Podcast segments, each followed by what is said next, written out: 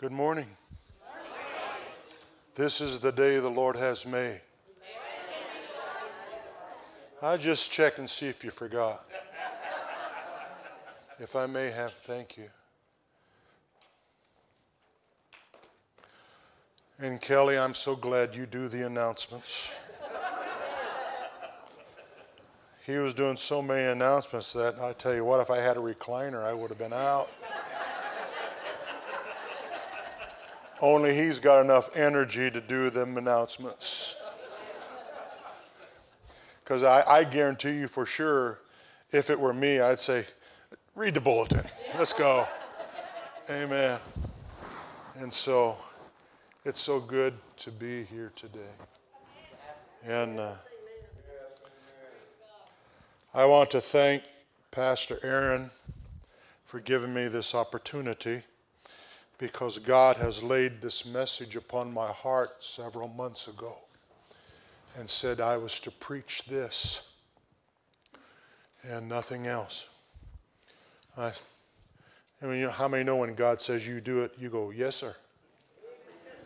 You don't say, well, let me think. No, yes, sir. And so, so I want to thank you. I, I want to tell you, God has raised up your pastor for such a time as this. Amen. I could not, I could not do what all he's doing. I mean, he's got a three ring circus going on, and you don't see me in a top hat, let me tell you. man, oh man. And uh, he's like, you ever gone to the circus and seen the juggler? That's Aaron. He's juggling and he's keeping things going and such. And uh, if I would have had to be here to be the pastor with that for the building and all everything else, no, I'd, you'd find me some in a, in a corner somewhere talking to myself. and so God has raised up people and uh, supplied uh, the need and such. I just excited. In the movie, Secretariat. There is a, my favorite part of the entire flick was when Secretariat comes around that last corner. And in the movie, they, he taught me how, you know, you want to, yeah, re, and I, I, and I cry every time because I'm just touched by that music.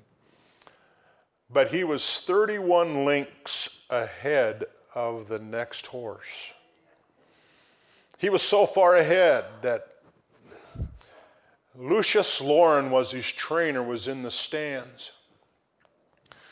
And he had the race secured, but there's only one thing, only one thing that could stop him from winning the race, and that is if Ronnie Turcotte had fallen off the horse. And so Lucius Lorne actually happened. Lucius Lorne yelled out in all that screaming and everything, Ronnie, Ronnie, don't fall off. Amen. And that's what I'm saying to you. We're in the last days of this world. Don't fall off. You've got it. The race is won. Jesus Christ has already defeated the enemy. Don't fall off. Amen and amen. I want you to, uh, I want to go to Daniel chapter 12, verses 4 and 9. And uh, I want to talk about biblical prophecy but I want you to look at the scripture, first of all, before we go there. Proverbs 29 18. Look at this, please, up here. Where there is no revelation, the people cast off restraint. Let me give you the Hebrew, another Hebrew interpretation of this. But uh, it says, where there is no prophetic revelation, is actually what the Hebrew is dealing with. Where there is no prophetic revelation, the people cast off restraint or the people perish.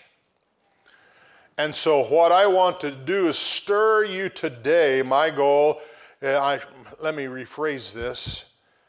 God's goal today is to stir you so that you are alive in, in the knowledge that Jesus Christ is coming back very, very soon. I want to sing a song here for Jerry. And just, uh, I'm going to sing it. I usually say acapulco, but it's acapella. when peace like a river attendeth my way, when sorrows like sea billows roll, whatever my lot, thou hast taught me to say, It is well, it is well with my soul. Join me. It is well with my soul. It is well, it is well with my soul.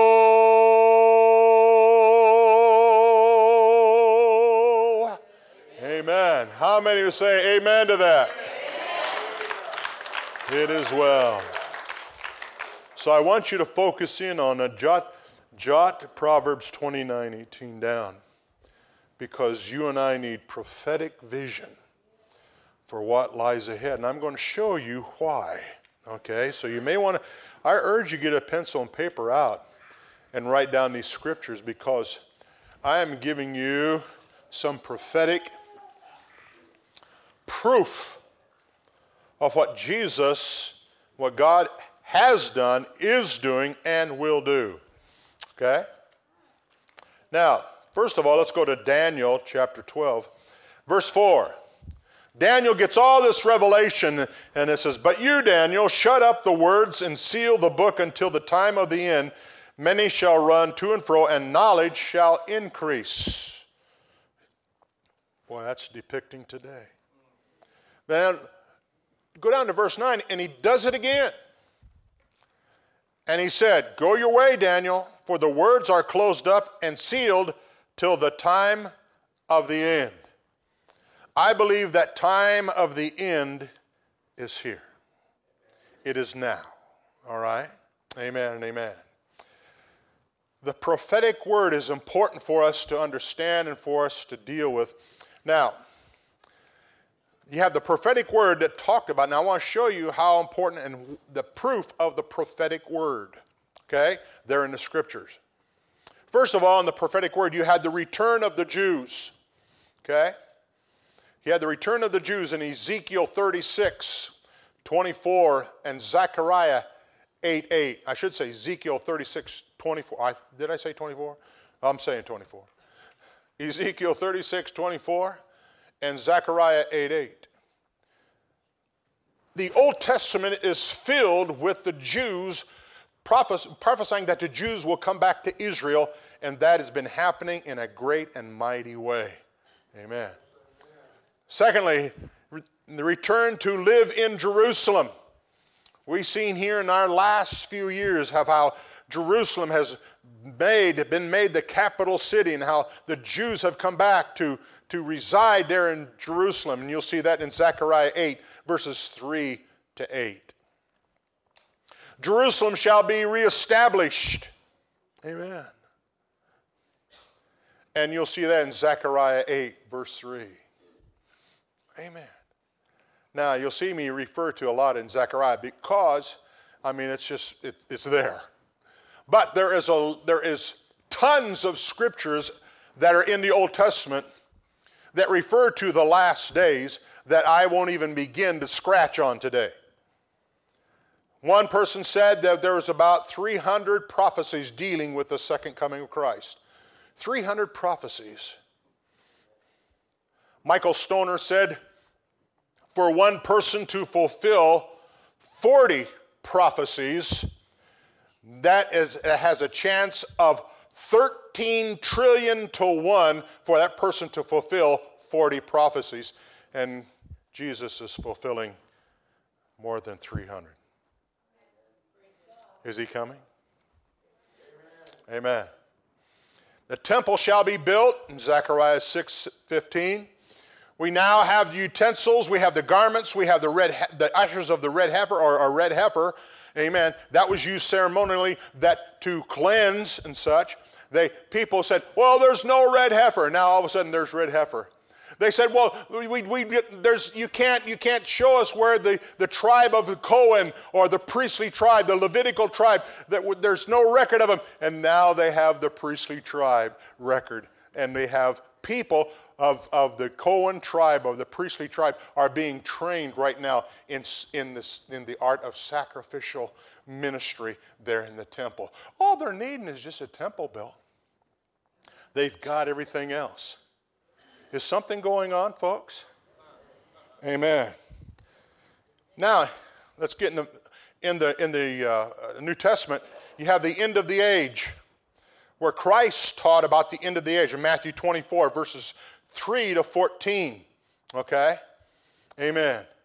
In there, he talked about false Christs, wars and rumors of wars, famines, pestilences, earthquakes, persecution, offense, hatred, false prophets, sin rampant, love growing cold, and the gospel preached everywhere. And that is happening. Also, in the last days, 2 Timothy, and I'd urge you to turn with me to 2 Timothy chapter 3 because I want you to see this. 2 Timothy chapter 3 starting with verse 1. I'll give you time to get there. You know me, I, uh, or some of you know me, put it that way, that I give you a scripture, I'm going to give you time to get there. Amen. When I was growing up, a preacher would say, Turn to such and such. By the time I turned, he's off on another scripture. I went, Hey, wait, come back here. You know? And uh, I, I vowed try and keep from doing that. 2 Timothy chapter 3. I want you to look at this. But know this that in the last days, look at that word, perilous times will come.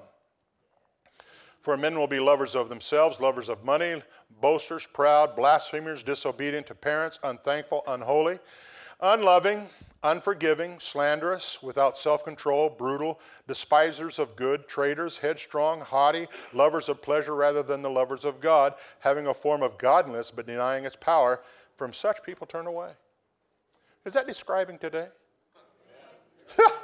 I hope to shout, baby. Amen. All right. Hallelujah. So, I want you to know these verses because that word perilous there in the Greek text, it has more, more definition for the word just perilous. It also means angry and vicious. Amen. How many know that really fits now? Amen. Also, I want you to go to another verse of scripture, Second Thessalonians chapter 2. 2 Thessalonians chapter 2. It's important that you go to this verse of Scripture. Okay? Here again, I'll give you time to get there. Because I don't know about you, but I got these little pages, these thin little pages in my Bible, and it's like you got boxing gloves on. You can't turn. How many know what I'm talking about? You're going, yeah. Okay. Come on here, Morris. There we go. Second Thessalonians chapter 2. I want you to look at this now. Now, brethren, concerning the coming of our Lord Jesus Christ and our gathering together to him.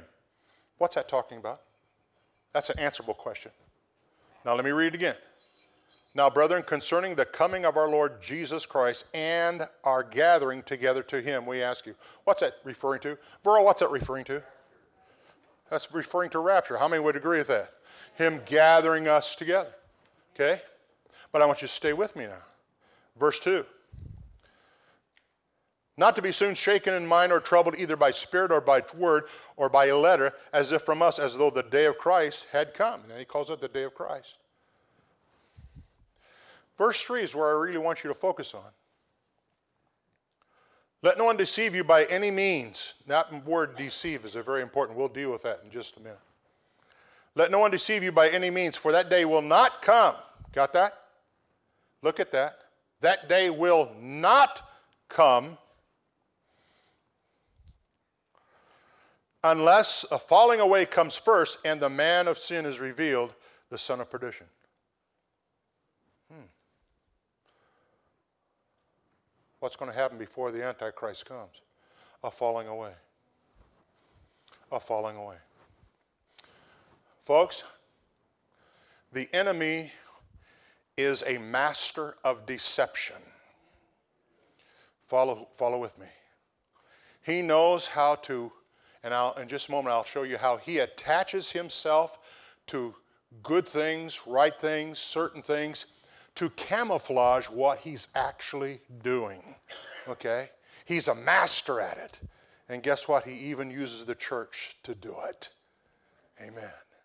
And so we know that this falling away, what's happening to us right now, what's happening to you right now, is the enemy's desire to lull you asleep and so that you do not focus in on that prophetic vision that Jesus Christ is coming back. That everything's everything's cool, we just go on the same old same old day after day, same old same old same old and we just keep on going and he wants to take away that hope and that desire of Jesus Christ coming back that you know is going to take place because Zechariah says it, amen. Matthew says it, Timothy says it, hallelujah. You know it's going to take place, but he wants you to get away from that. Why? Why does he do that? Because if he can get you away from understanding that and holding on to that, don't ever eat a uh, Hershey's almond candy bar before you preach. the almonds are. Hmm. So if you see me go like that, you know. I'm not trying to be gross. I'll, I'll try not to aim it at you there, brother. Just... What the enemy wants to do is get you away from the reality that Jesus Christ is coming back. Zechariah says in chapter 9 that Jesus Christ, or he said that Messiah would ride into Jerusalem on a coat, on a foal of a donkey. There in Zechariah 9. That happened, didn't it? Then he comes along in chapter 14 says that Jesus Christ, or the Messiah, will come back and will set his foot on the Mount of Olives and will establish the kingdom of God here on earth. Now, if he was right in chapter 9, why wouldn't he be right in chapter 14? Amen. Let me go on. I can make sure that stool's there because I wouldn't want to aim and miss. Let me describe something to you.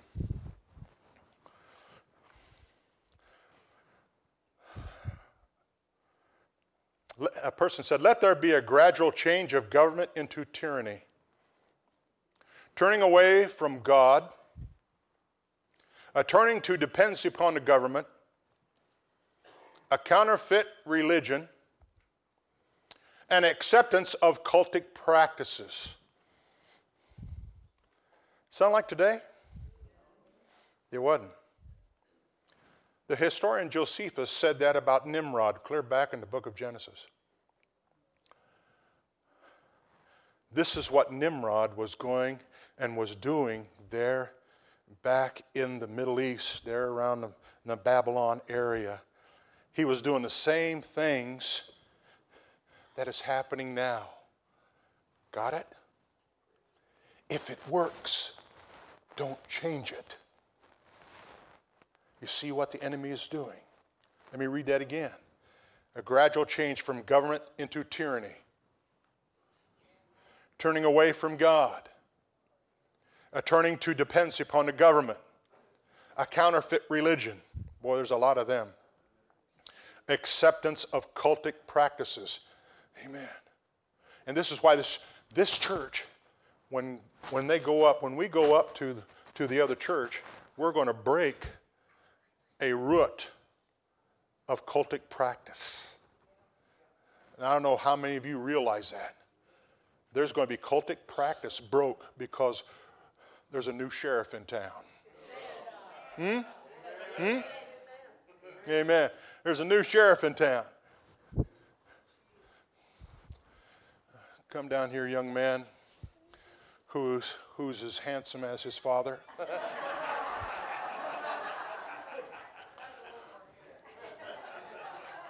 Those of you don't know, that's my youngest son. You're not laughing now. I don't know. That's, uh, hmm. Jeanette, did you say poor kid? if I could throw. Oh, if I could throw. Amen. A UN official, uh, he's a head of the, he's a, he's a head of a department in, in the UN, said this: We must eliminate patriotism, individualism, loyalty to family, eliminate God to achieve one world order. See, I want, I want you to be awake to what's all going on. Amen. I don't want you to be the frog in the, in, the, in the kettle. When the water gets turned up, you just sit there and you get cooked. I want you to realize what's going on. Amen.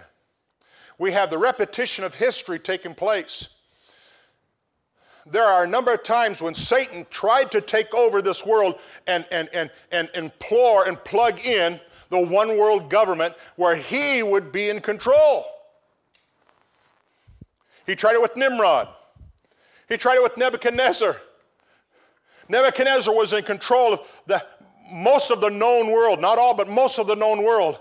But I love this part. When you go to Daniel chapter 4, you'll see who stopped him. God stopped this man to where this man turned and became a believer in God and thwarted the enemy's plans. And Satan went, I got to get rid of him. So then Satan brings in Xerxes, and Xerxes comes in. And what happens there? Same thing. God supplies miracles, God supplies ministry, amen. And Xerxes becomes a believer. Satan goes, What's this? Alexander comes in. Alexander the Great with a Greek, and I, this, this one I really like. This guy's going to control the world. I'm going to have control of the world through this guy. Alexander comes up and he's outside of Jerusalem. And he's, he's, he, he, he, goes, he goes to sleep. He rests before tomorrow he's going to attack Jerusalem. And while he's asleep, God moves upon him and says to him and shows him a, a image, a picture, so to speak, but an image of the high priest in all of his garb. And he said, If you touch them, people, I will kill you. Now, how'd you like that little threat from God? Hey, yeah, you can take that to the bank. And Alexander woke up and said, What in the world? He never seen the high priest the high priest in all his garb did not come out of the holy place until that day. The high priest, for some odd reason, that priest said, I'm going to put on the turban. I'm going to put on the breastplate. I'm going to put on the holy, holy clothes. And the, and, the, and the high priest walked out of Jerusalem and stood there. And Alexander went, Oh. And Alexander came up and bowed down to him. He said, I've seen you in a dream, and I will not touch, for you are the holy people of God.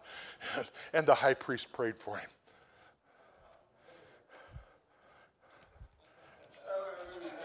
Well, it's about time, my goodness. Who's my God? Who's my God? Hallelujah.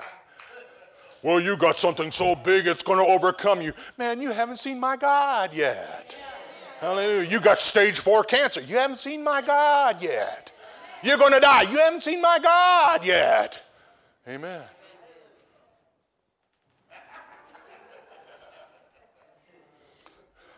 That's a little private preaching, so some of you. Amen.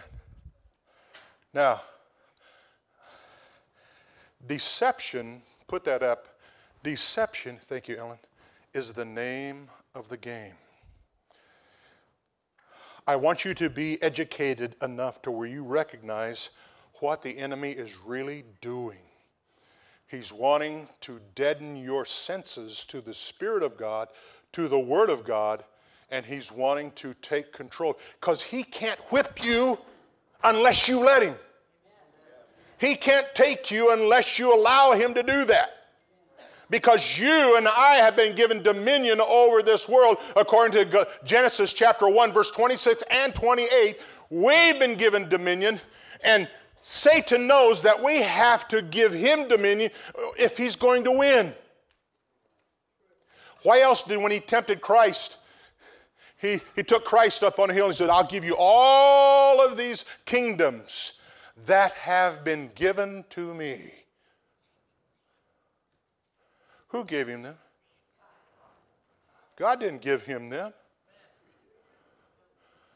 Who gave him them kingdoms? Adam and the genealogy of Adam gave him the kingdoms. It's like when we vote for those, when we vote for those who are who are not of God and who are out out, you know, just totally corrupt and and deceitful and such, we are giving our dominion over to the enemy. Okay? Now, so you'll see this deception name of the game. Matthew 24 11. Second Thessalonians 2, verses 9 and 10. I want you to jot these down. Don't be standing there looking at me. Jot these down. You're going to need these. Let me go again. Matthew 24, 11. 2 Thessalonians chapter 2, verses 9 and 10. Matthew 24, 11. 2 Thessalonians chapter 2, verses 9 and 10. 2 Timothy 3, verses, or verse 13 and Revelation 12, verses 9, and Revelation 12, ver, or excuse me, Revelation 20, verse 3. All of them talk about the deception of the enemy who deceives the world. Okay? Now, here's where I'm going to challenge some of you, and you're probably going to say, Get a rope, hang that preacher. if you're going to hang me, get a, get a new rope. Okay. Amen. I want you to jot this down. Piggyback deception. This is how Satan will deceive so many people. He takes a good issue, he takes a good situation, he takes good people at times, but who are ignorant of his deceptive practices, and he'll work behind them and he'll put them off as a shield so that people will see them and not what he's doing. Now, stay with me. He does this with religion. In Revelation chapter 17, verse 3, it talks about the great harlot that is riding on the beast. Now, the beast is the political organization of the Antichrist, the Antichrist and his political organization.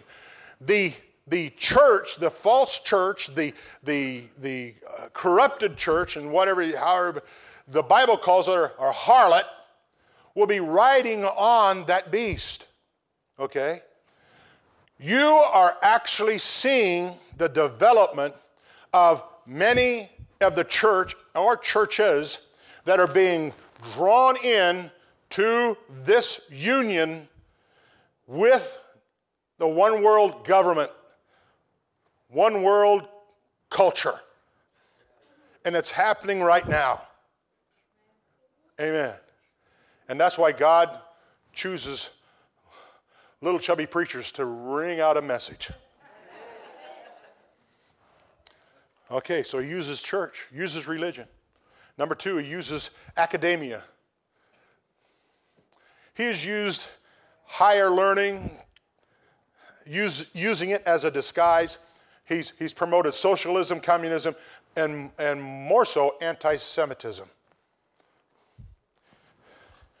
One, one great Jewish philosopher, when the Nazis were killing all the Jews, they asked him, Where did the anti Semitism come from? And you know what he said? The universities. It's a fact. It's a fact. The university spawned anti Semitism. Amen. That helped to kill six million Jews. And that we're just talking Jews.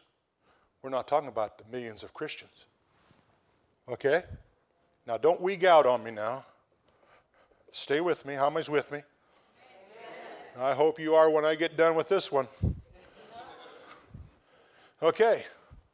Another issue uh, that we face today Black Lives Matter. He, Satan attacks, attaches himself to a, a, a good issue, but he tries to use it to destroy. Climate change.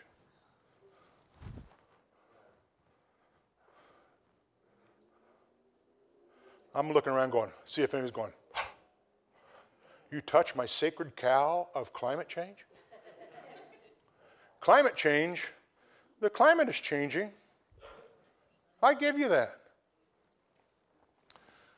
But it's not setting very many records, is it? When you watch the news, look at the temperature record. But yeah, that's changing. Listen to me. What I'm about to tell you, this is very vital, okay? How many say, Pastor, I'm listening? How many say, Pastor, I'm listening, but I'm lying right to you? I'm not listening at all. Oh, I'd, I'd come preach right to you. Okay. Write this down. Klaus, K L A U S, like Santa Claus, Claus, Schwab. Schwab. S C H A W B is the leader of the World Economic Forum. Okay? This is happening right now. And it's been happening. They have a, he has a whole group of investors, business leaders, political leaders, economists, celebrities, and journalists. And they are setting the world up for one world government. You can catch it on YouTube. Don't take my word for it. Go on YouTube. And if anybody says that they are pushing for one world government, they say, conspirators, conspirators, you are conspirators. But then you turn right around listen to them and say, well, you know, this work is for one world government. Let me give you a couple words to watch and listen for. Reset, the great reset. Well, what are they resetting? Control the world. All right? The great reset. Keep that in mind. Okay? Amen. And uh, where's the other one at? I, oh, I thought I put it down here.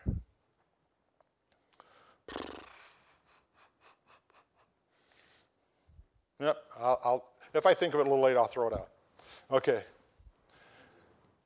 This is happening right now. These leaders are gathering together and they are setting, and Schwab and the, the man that most of you come to love and honor, George Soros, said, Now's the time for the great, great reset. Now's the time. What's that say to you? They know it's about ready.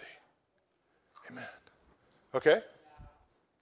Now, let me move, let me move on to my antagonistic ways. Political parties.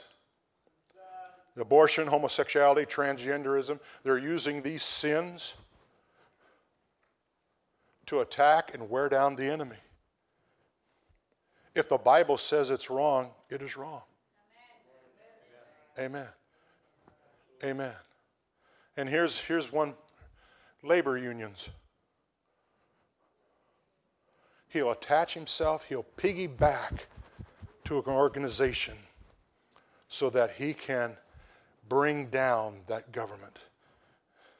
and labor unions many times were used to bring, to bring in communism, socialism there in Russia and so on, Nazism, so on. This is why you've got to be educated to what you don't allow, to what's going on, and that you don't allow yourself to be linked up with garbage, with trash. All right? Young people, teenagers, young people, transgenderism is wrong.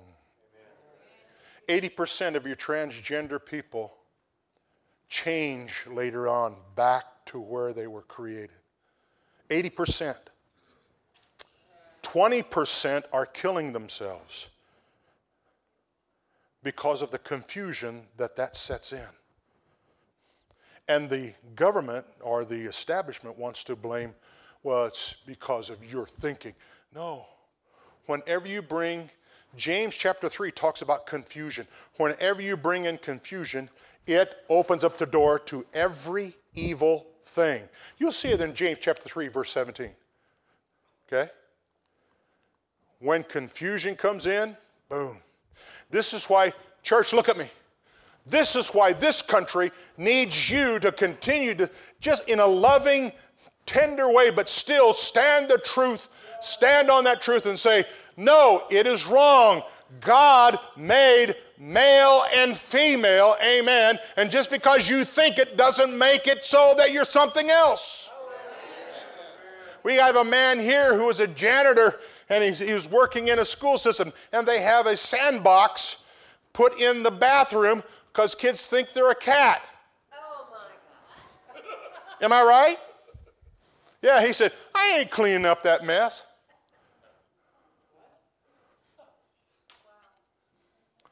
To one of our more well known schools.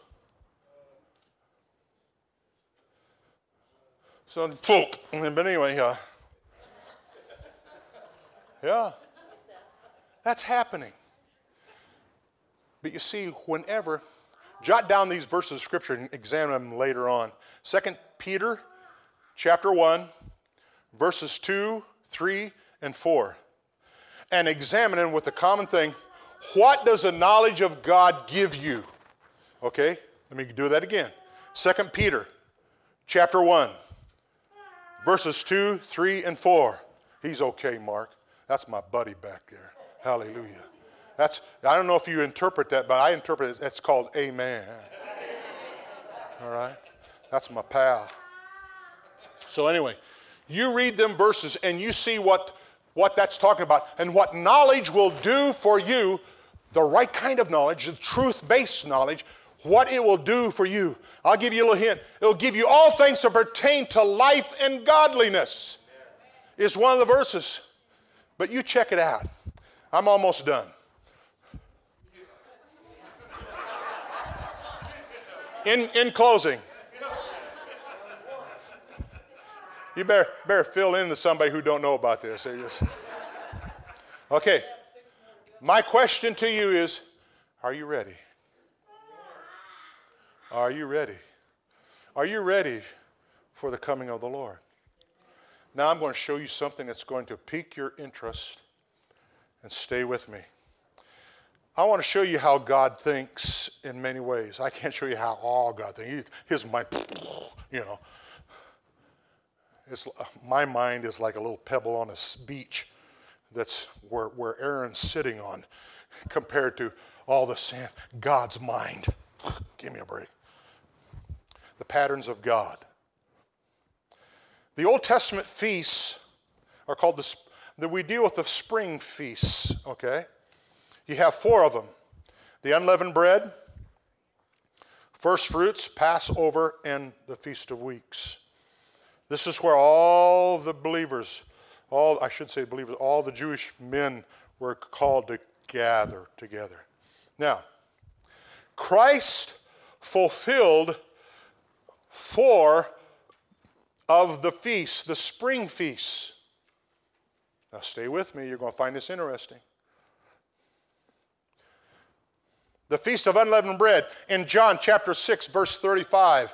You'll see it right there on the board. Jot that down. Christ fulfilled it. He became the unleavened bread. I am the bread of life. Amen. Number two, he was the first fruits, fulfilling the feast of the first fruits. You see it in 1 Corinthians chapter 15, verses 20 and 23. There you go. Jot these down. And of course, Passover, which we really, you know, we know much more about, we celebrate, is 1 Corinthians 5 7. He became that Passover lamb, fulfilling the Passover. Jesus said, I have not come to destroy the law, but to fulfill it. And this is what he's been doing and has done. The Feast of Weeks is Acts chapter 2, verses 1 and 2. And that's what we're especially known for lousy Pentecostals. They're crazy, they're wild, fanatical. They believe in Jesus and they talk in other languages and they dance and they praise God. Oh. Someone say amen. Hallelujah. Now let's go to the fall feast, and I'm bringing it down, closing number two. The fall feasts happen in September and October. Nothing has fulfilled the fall feast yet.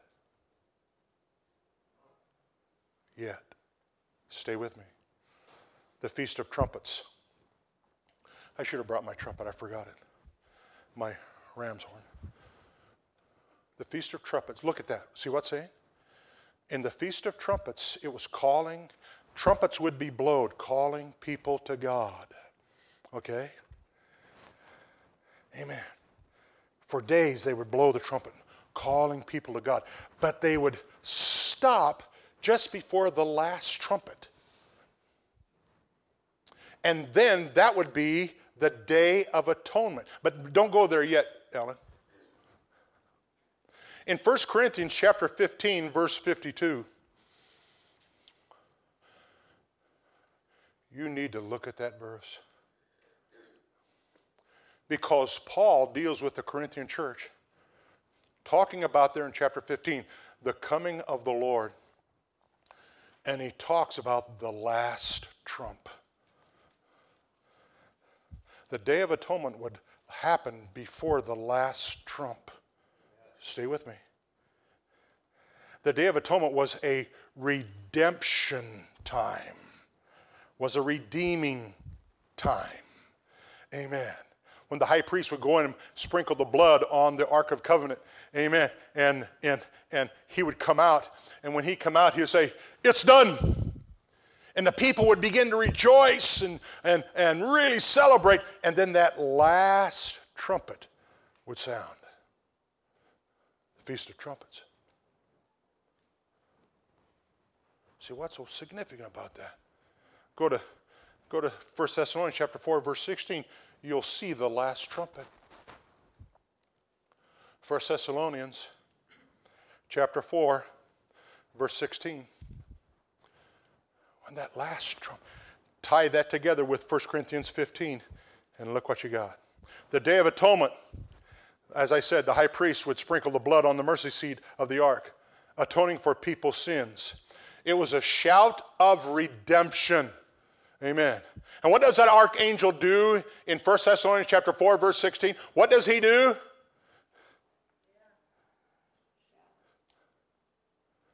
He spits out almond bits. What can you?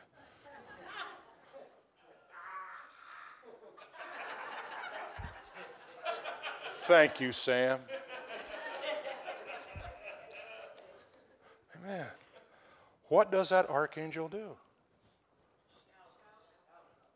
You're getting it. He shouts. They do that the day of atonement. Yeah. Amen. Lastly, now here's the here's the here this one. When I read this, and this this is my my fifth closing. I jumped from. You know, uh, you know I'm I'm meaning business now. The Feast of Tabernacles. God dwelling with man. That in the Hebrew mindset, they understand that the Feast of Tabernacles is God dwelling with man. Okay? You follow me? How many, you know, you didn't say, you didn't say nothing. You just shook your head like that. I don't know if you're having an attack or not. Do you, under, you, you follow me? All right.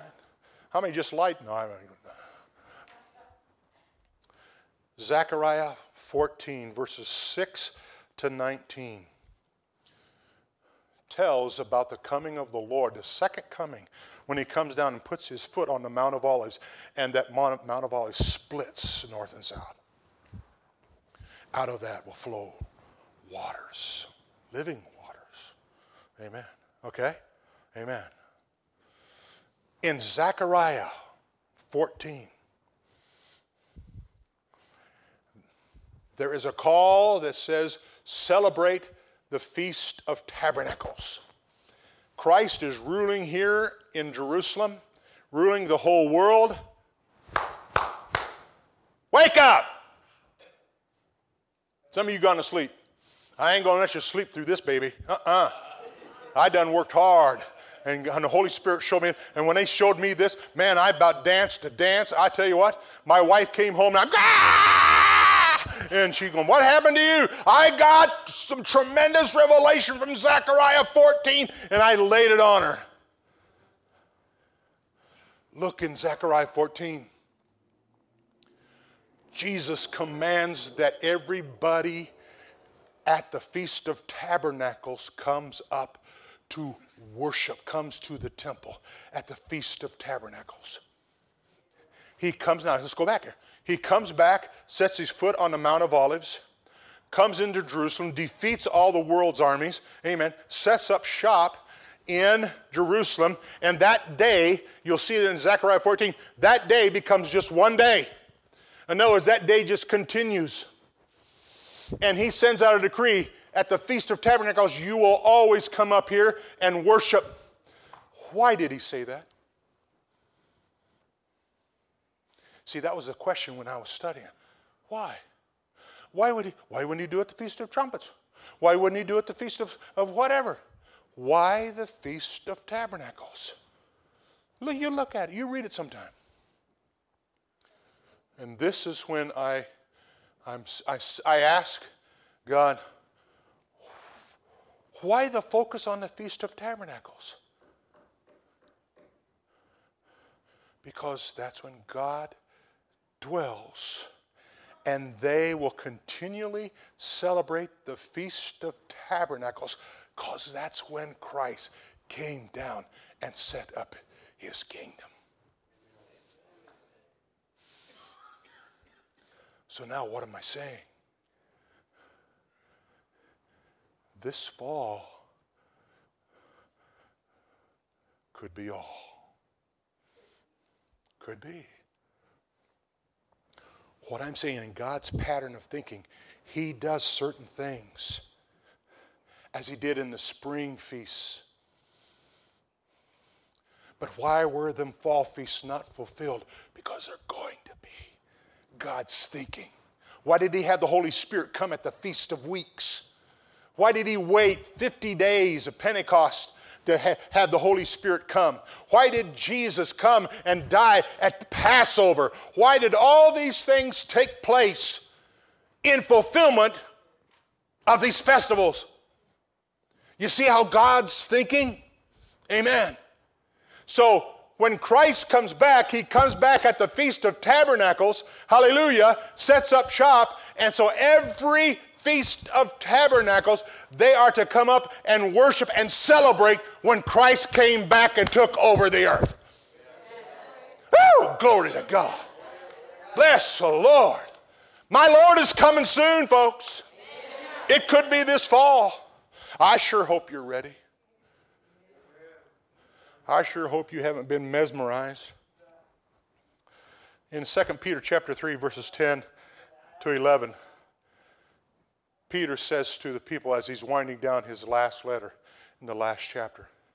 He said, "What kind of manner, what manner of persons are we to be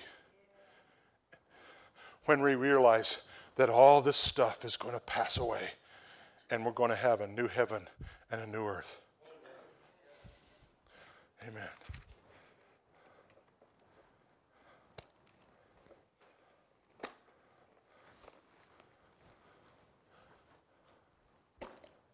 Are you ready? Are you ready? Are you really ready? I, I know I sound like that little kid with crow toe. Are you ready? So every time you hear that commercial now, you'll say, he'll go, Are you ready? you go, oh yeah, brother, hallelujah. But now let me ask you seriously. Are you ready? Have you found yourself getting mesmerized and hypnotized and just lulled to a sleep? Hmm?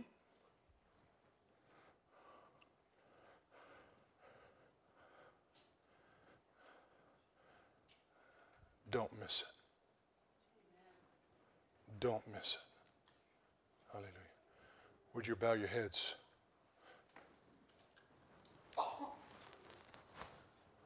Hallelujah.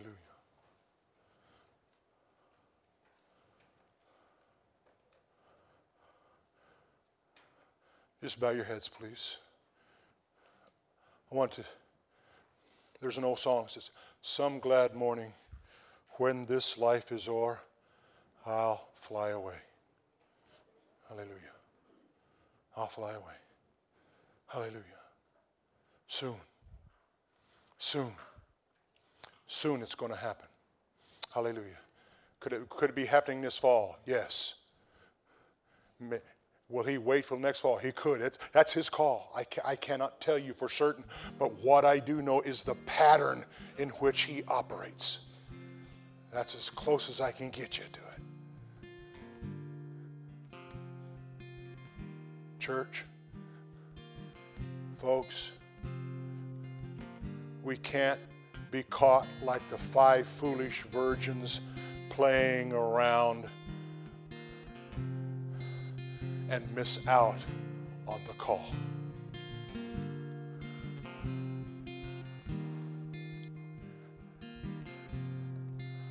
So I'm going to ask you here today. I'm going to ask you to mean business with God. I'm going to ask you to take some little self evaluation and examination.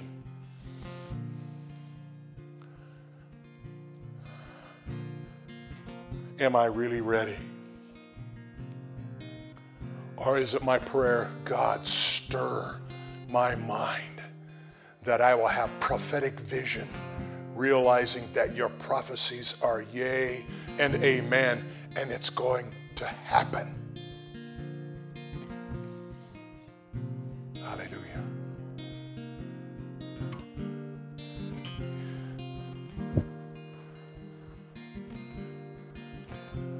I'm going to ask you to do something bold. You say, Pastor, I found myself to be a little, to be slumbering a little bit. I want to cast away the slumber. I want to be active and alive in Christ. I want His Spirit to be ablaze in my spirit. Hallelujah. If you're saying that and you want me to pray for you, stand to your feet right now in the name of Jesus. Amen. Hallelujah.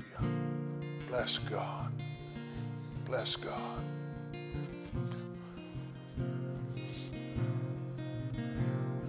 You that are standing, look up here, please.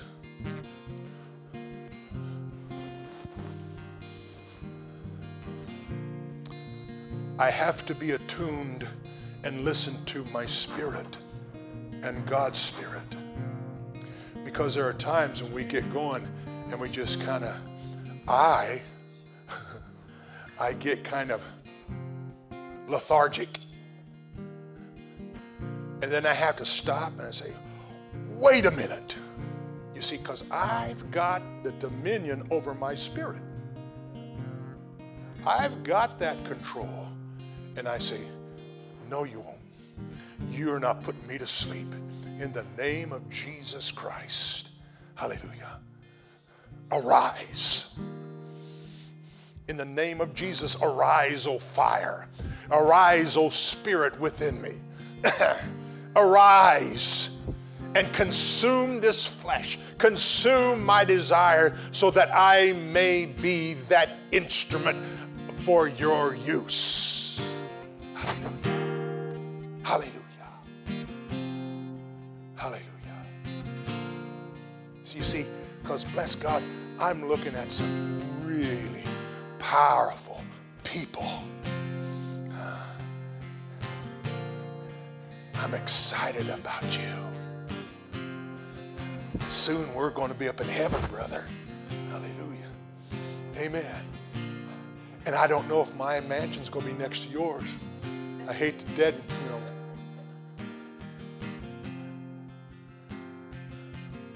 Soon. Soon. Don't let nothing steal your joy. Don't let nothing steal your relationship with Christ. Ah, every day you're praying in the Spirit. Every day you're reading the Word of God. You're dissecting that Word of God. I have read the Word of God through many times, but I tell you, the other day I was reading along, I went, "Oh, I forgot all about you," and I read some verse. Oh man, it just thrilled my soul.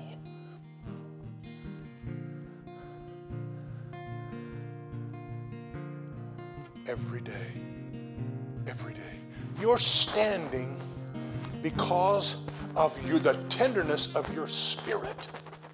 You're standing because of the desire of your heart. You're not some chump. You're a child of the Most High. Hallelujah. Amen. People come up and uh, every once in a while people come and ask me, Who are you? And I'm well, I am Bar Elia Elyon. They went, What? I'm Bar El. What's that? I'm a son of the Most High God. Hallelujah. And it's the Most High God that keeps me straight. It's the Most High God that meets me in the evening and in the morning and during the day that makes life worth living. Hallelujah. Hallelujah. God is setting you up, preparing you for the coming. It's soon. Very very soon. Hallelujah. Amen. I want to pray for you. Father, in the name of Jesus Christ, these that are standing, Almighty God, I, re, I rejoice at the, at the enthusiasm of their spirit and at the desire, the hunger. Hallelujah. I rejoice, God, that they're, they're stepping out and taking dominion over their spirit taking dominion over the enemy. Hallelujah. Mighty God, in the name of Jesus Christ, I ask that a, that a pillar of fire will just spring up in their being in Jesus' name. And a, just a, ignite and consume them because your word says you are consuming fire. Lord, here we are, you're kindling, just consume us. Hallelujah. Thank you, Almighty God. Oh.